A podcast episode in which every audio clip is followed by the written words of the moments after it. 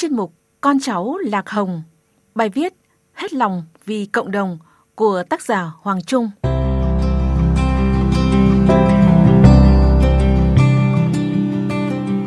Thưa quý vị và các bạn, nhiều năm liền, ông Lê Văn Gắt, thánh danh giáo sư Ngọc Cát Thanh, trưởng ban đại diện Hội Thánh Cao Đài, Tòa Thánh Tây Ninh, tỉnh Bến Tre luôn hết lòng vì cộng đồng, vì người nghèo. Ông là tấm gương điển hình trong phong trào đồng khởi mới do địa phương phát động. Hơn 20 năm nay, ông Gắt đã vận động trong cộng đồng giáo dân, các mạnh thường quân cùng góp công, góp sức với người dân địa phương để xây dựng hàng chục cây cầu con đường nông thôn tại các vùng quê nghèo tỉnh Bến Tre giúp người dân đi lại thuận tiện, có điều kiện phát triển kinh tế. Ông chia sẻ, niềm vui lớn nhất của tôi là được làm điều gì đó giúp người nghèo, giúp bà con. Nhiều năm liền làm công tác thiện nguyện, tôi không nhớ chính xác mình cùng tín đồ vận động làm bao nhiêu con đường, số tiền bao nhiêu, mà nơi nào có nhu cầu thì mình vận động làm.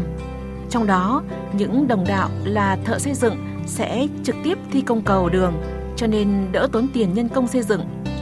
Theo trưởng ấp Bình Thạnh 1, xã Thạnh Trị, huyện Bình Đại, Ngô Thị Hòa, năm 2012, ông Gắt vận động xây dựng cây cầu nông thôn, con đường dài hơn 300 mét và khu đất nghĩa trang rộng hơn 2.000 mét vuông tại ấp Bình Thạnh 1 để làm nơi chôn cất miễn phí cho người nghèo tại địa phương.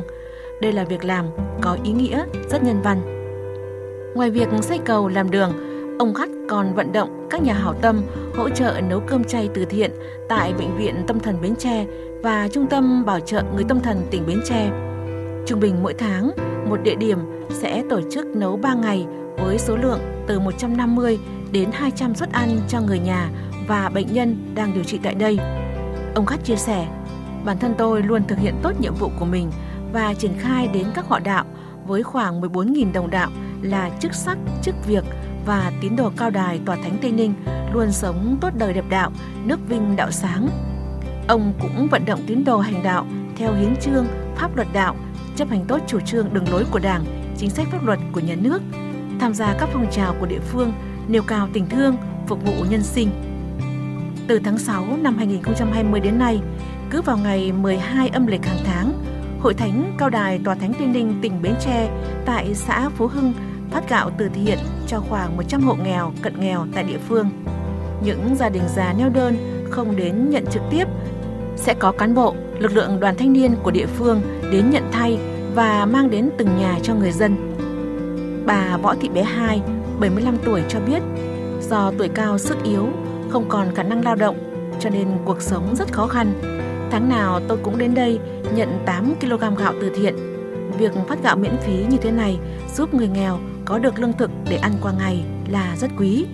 Chủ tịch Ủy ban Mặt trận Tổ quốc Việt Nam huyện Bình Đại Trần Văn Phục đánh giá, ông Lê Văn Gắt là tấm gương điển hình làm việc thiện nguyện tại địa phương. Trước đây, ông đứng ra vận động xây dựng cầu làm đường nông thôn ở những vùng quê khó khăn tại huyện Bình Đại, góp phần xây dựng nông thôn mới. Trong đợt dịch Covid-19 bùng phát, ông vận động đồng đạo, mạnh thường quân hỗ trợ rất nhiều nhu yếu phẩm, quà cho người nghèo. Ngoài ra, những lúc thiên tai họa hoạn, ông đều nhiệt tình giúp đỡ để người dân vượt qua khó khăn. Ông Lê Văn Cắt là người sống hết mình vì cộng đồng, vì người nghèo tại địa phương.